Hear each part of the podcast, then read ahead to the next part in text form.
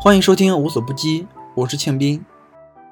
对于很多的性少数伙伴来说，从意识到自己的性取向到完全实现自我认同，都要经过很长的一段时间。这段时间里，如果有来自同伴的陪伴和支持，这条路可能会好走得多。今天我们邀请到的朋友来自全国跨性别热线的核桃，就在跟他的伙伴为跨性别群体提供这样的支持。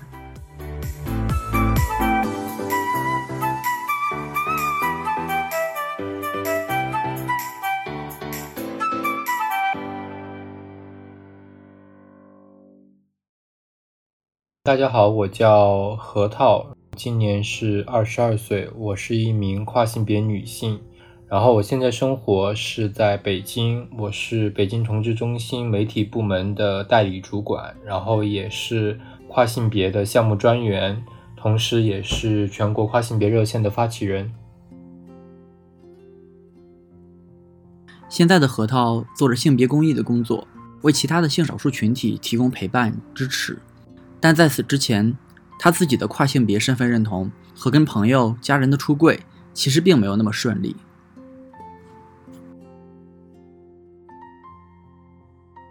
我自己有性别方面的意识，好早好早，我感觉好像小学甚至小学以前就已经有了，但是一直很模糊，不知道自己为什么会这样，觉得自己很奇怪。到了初中，搜搜到了一个词叫异性症，终于自己找到了一个解释，知道自己这个状态啊，原来有一个词叫异性症，但是呢，异性症又是一个比较呃疾病化的描述，啊，让我有一点羞于去面对它，羞于去承认它，更不敢去给周围的人去说出它。我有试过跟我的朋友和父母去讲，但是。朋友就是哈哈哈，就是有那种取笑我的感觉，然后父母就是说你还小，你根本就不是，你不要瞎想。我就觉得我没有被倾听，没有被尊重，然后我从此之后也再也不愿意去分享，然后这个秘密吧，相当于一个秘密的一个状态，就埋藏在自己心里特别特别久。啊，十九岁的时候都已经上大二了，正好在我大学旁边就住了一位跨性别的朋友。那我说，那我就见一见吧。然后渐渐，发现，哎，这个现实生活中的跨性别，就好像也不是特别的像那个媒体啊，当时的新闻里报道的那种啊，人妖啊，什么挥刀自宫啊，什么呃，只能卖淫啊，然后这种这种描述，我就觉得他是一个很真实的人。然后呢，有自己的生活，有自己的稳定的工作，也自己能够在北京这样的城市租上房子。然后呢，我就觉得。哇，好像当一个跨性别也不是那么惨，对吧？他也给我做了很多科普，包括跟我讲跨性别不是病。我觉得这句话特别特别重要，对我来说，这句话就突然给了我一种敢于承认自己身份的这么一种勇气。同时，他的生活又这么的普通，他能够这么平凡的啊，以一个普通人的身份，普通的跨性别去生活，我就觉得说，那当一个跨性别其实是有可能的，是可以过上。普通而平凡的生活的，从那个时候开始，我就决定说我要做我自己啊，然后呢，我就要向我的家人出柜，我要呃留头发，我要穿裙子，然后我要使用激素，然后慢慢慢慢这一系列就开始了，直到现在。一开始我的家人是非常不接纳的，然后跟我当时出柜。的方式可能也有关吧，我没有给我父母太多的时间去接受和学习这个跨性别这个议题，但是对我我的父母来说，这是一个非常急促的一个过程，他们一时间没有办法去接受，情感上和理智上都没有办法去接受，然后呢，我们就爆发了特别严重的冲突，甚至最后闹到说我要离家出走这样的情况，然后我就真的在外面漂泊了很久很久。大概有十一个月这么久，然后呢，才回到家里。回到家过后，倒是通过这么长的时间，我的父母情绪也缓和了很多。我是在二零一八年的一月份加入北京同志中心的，一加入进来就是开始做跨性别相关的工作。然后，北京同志中心的跨性别热线是在二零一五年的十二月份。由一个叫 Hitomi 的一个志愿者，他最早去成立的。我刚开始接线的时候，其实是有两个人，但是后来那个主管因为一些事情他离职了，所以相当于我正式开始接线过后一个月，就只剩下我一个人。然后我一个人大概坚持了有接近半年吧，但当时就只有我一个人在做，我觉得特别累。然后我最多的时候一天会接四个线，非常的消耗我的精力。然后我也觉得。呃，能够帮助到的人很少，那我就想，与其说让北京同志中心一家做这个跨性别热线，能不能啊邀请来自全国各地的做跨性别公益的小伙伴，大家能够一起成立一个共同的全国的跨性别热线？基于这么样一个背景吧，然后就成立了全国的跨性别热线。现在我们整个团队是有十七个人，然后分布在全国各地。十七个人当中，真正在接线的也有十三个人。跨性别热线的来访者大部分年龄在十八到二十四岁，但是也经常会有一些未成年小朋友在青春期刚刚觉察到自己的性别身份时来找他们求助。最最主要的问题其实只是获得一个呃情感的支持，一个陪伴。第二。多了就是去问一些跟自己的呃性别认同有关的一些咨询，然后可能会问一些关于激素、关于手术的一些咨询，再然后可能就是出柜，当然一般会跟其他问题一起去问，就是出柜的这个问题。主要的年龄是在十八到二十四岁，当然我们最小也接受过十三岁的一个小朋友的咨询，然后最大也有三十多岁的。其实我们对于年龄比较小的来访是比较谨慎的，尤其是十八岁以下的，因为它属于一个未成年人的情况。按照相关的法律，我们是只能提供咨询的，而不能呃直接的对其提供一些特别具体的服务，比如说呃引导他去看医生，或者是帮助他离家出走这样的情况，肯定都是违反相关法律的。当然，本来这些我们也是热线不提供的。我觉得特别有意思的是，在我接到的年龄比较小的跨性别当中，他们其实对自己的呃性别的认同是很坚定的，呃，对于激素手术的要求吧或者需求吧也是很明确的。呃，我记得是有一个十五岁以下的一个呃小朋友联系到我们热线，然后当时是我接的线。他问的第一个问题就问我是跨性别吗？对，然后我说我是，我是跨性别女性，应该是他的姐姐，然后他就非常开心的叫我姐姐。然后呢，呃，像这些零零后的小朋友嘛，他们非常喜欢发那个表情包，他的表情包也非常可爱，然后也会用很多那种语气词，什么那啊呢这种语气词作为结尾。然后你会觉得这是一个非常可爱的人，他没有去问我一些，比如说他是不是跨性别，他不知道以后该怎么办这些问题，可能他有自己的一些想法，但是呢，他跟我聊了一些更多他日常的一些，他问我头发有多长，然后呢问我留长需要多久的时间，然后呢他也会跟我讲他的一个家庭的环境，因为他在使用激素嘛，然后呢他也是背着他父母的，他有担心被他父母发现了怎么办。我一听激素，然后又是这么小的小朋友，我也非常的谨慎。这种时候，你如果直接跟他说，啊，你不能使用，你太小了，那是不行的。而且确实也没有证据去证明说那么小的小朋友不能使用，只能说有很多未知的风险。那么我只能把这个风险告诉给他，不管他多大，但是我也不管他能不能去做这个判断。但是我们需要尽到的义务和责任就是。把我们所知道的资讯、知识、风险这些告知他。在这个接线的过程当中，我个人是比较紧张的，我也有很多的担忧，因为他的年龄实在是太小了，万一他真的被父母发现怎么办？他以后比如说头发留长了，他万一受到同学的欺负怎么办？对我会充满了很多担忧，可能会带我个人的很多情感进去，但我不会在接线当中表现出来啊，只是说因为。哇，这么可爱的一个小朋友，但是呢，却面临这么多的烦恼，本身也有一些青春期的一些烦恼，还有一些性别身份的一些烦恼，我自己会心生很多的怜惜的感觉。但是在这些当过程当中，我又必须足够的冷静，然后去陪伴他，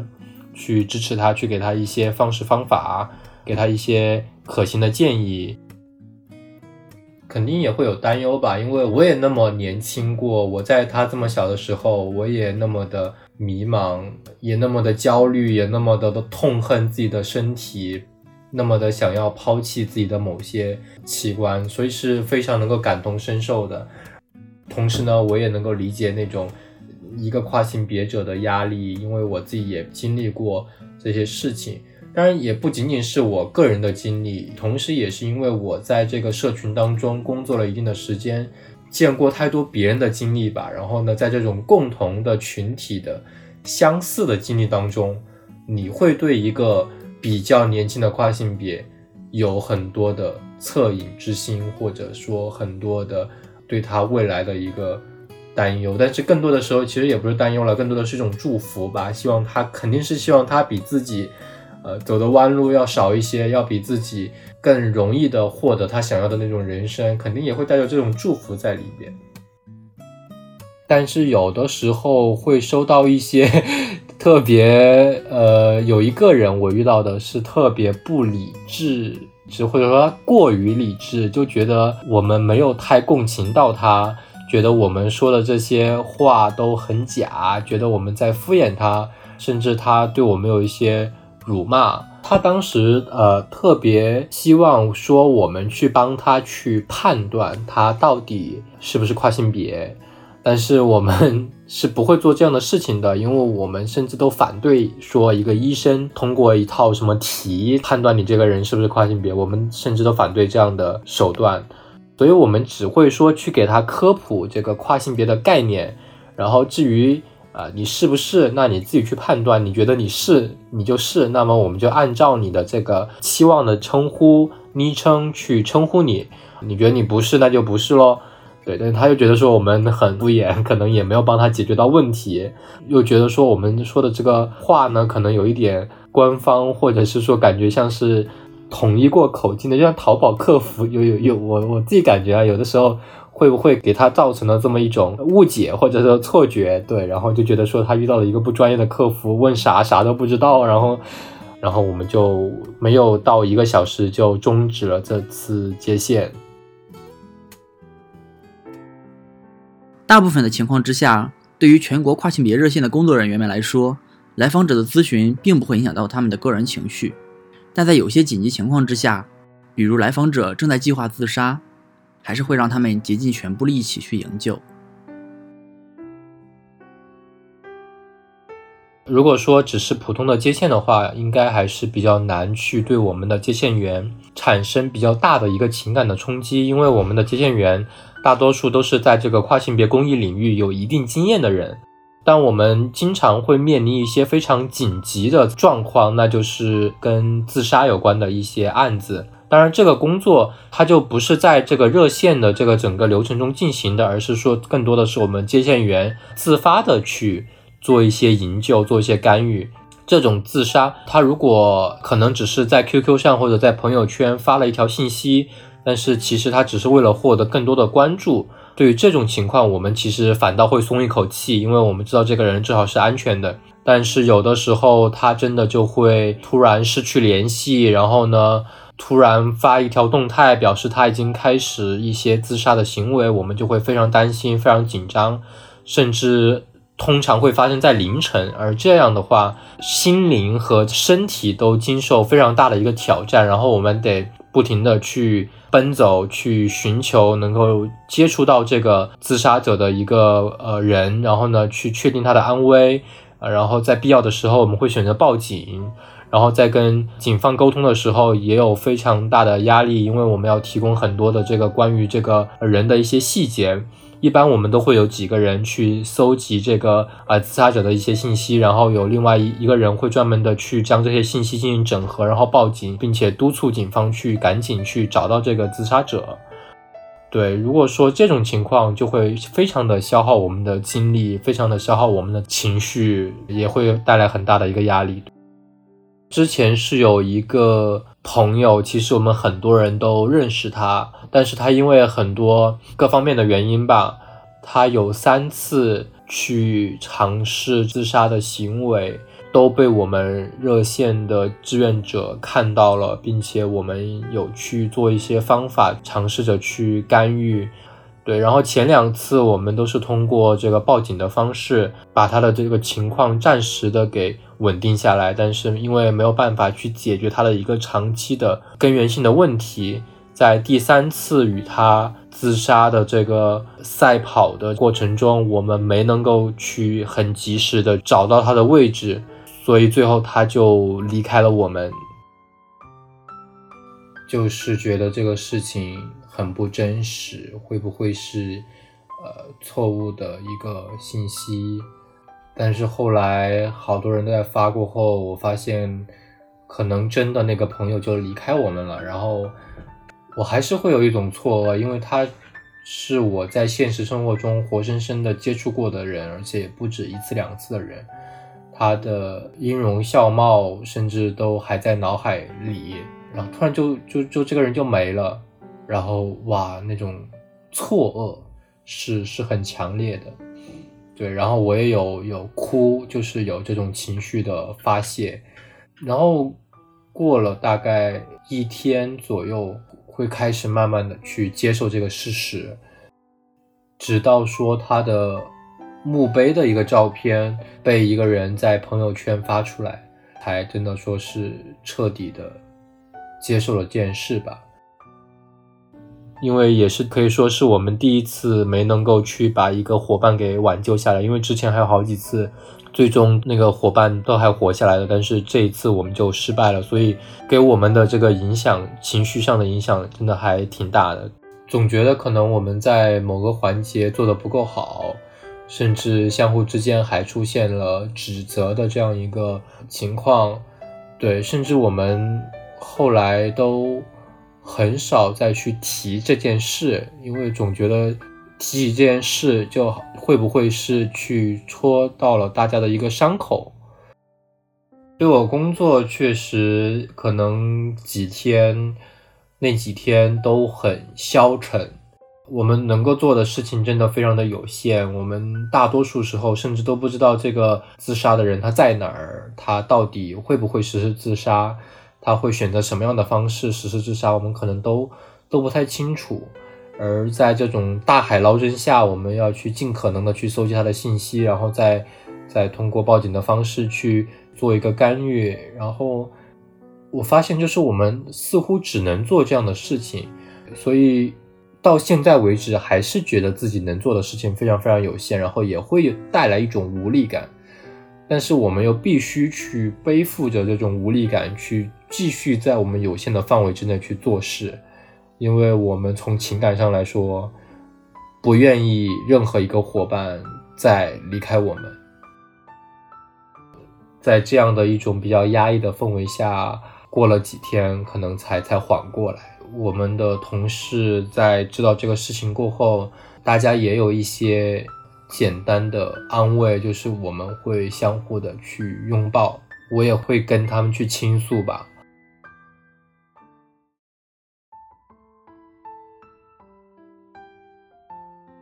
尽管有时经历着不解，有时经历着压力，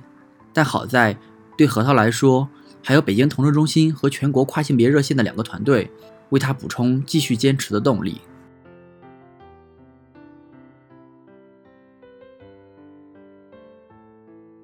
这里的团队倒是可以说一下，因为热线全国跨性别热线，它是一个呃独立的组织嘛，它是有好几个组织的人共同参与进来，但同时又独立于大家各自的组织的这么一个组织，所以热线是有一个团队的。然后我之前提到的这个支持我的团队呢，更多的是我在北京的北京同志中心的这么一个团队。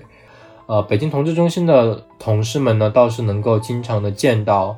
然后大家会经常一起点外卖啊、吃饭啊，然后聊八卦呀，然后呃，这种方式其实是非常能够获得一种陪伴的感觉的，非常能够减少这种工作所带来的压力的，因为感觉说不再是一个冷冰冰的工作，而是大家不仅志同道合，而且都能够呃愿意去分享彼此的故事。这个氛围其实是非常好的一个氛围。而全国跨性别热线呢，大家也是有共同的目标，所以才凝聚在这里。但是呢，确实因为我们很多都不在一个城市，然后隔得也太远，可能一年只能见一两面吧。但我们会非常珍惜这每年一两面的这个机会。我们真的在开完会过后，晚上也会聊很多社群的问题，会来到各自的房间，然后可能会聊聊到凌晨。然后这个过程其实你是会有一种非常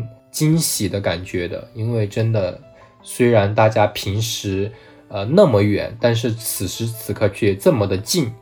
啊，这个近，它不仅仅是物理上的近，更多的也是这种心灵上的近。你觉得哇，原来我们的想法这么相似，原来我们大家都这么想去做好某一件事情，这种支持感也是很强的。我觉得跨性别在中国面临的问题非常非常多，最大的问题可能就是来自于家庭的不理解。然后呢，也包括别的，比如说就业方面的困难，然后包括校园霸凌，然后包括在这种公众场所的这种不安，层层的叠加吧，最终导致了一个现象，就是跨性别的抑郁和焦虑的比例非常非常高。呃，有抑郁风险的跨性别是已经超过了百分之六十，所以要去。解决这个问题，它需要各行各业的人一起行动起来。医生需要提供更多的、更友善的服务，学校也需要去遏制这种校园霸凌的发生。职场也应该更多元，更加去理解，啊，性别不是问题，啊，找工作应该更加看待这种个人的能力，而不是说戴这种有色眼镜去歧视跨性别。啊，然后最后是家庭应该更去接纳自己跨性别的孩子，因为家庭的这个接纳是最能够帮助到跨性别者去实现自我认同的。所以你看，真的是需要方方面面都需要去行动起来，然后呢，跨性别的这个呃生存现状才会变好。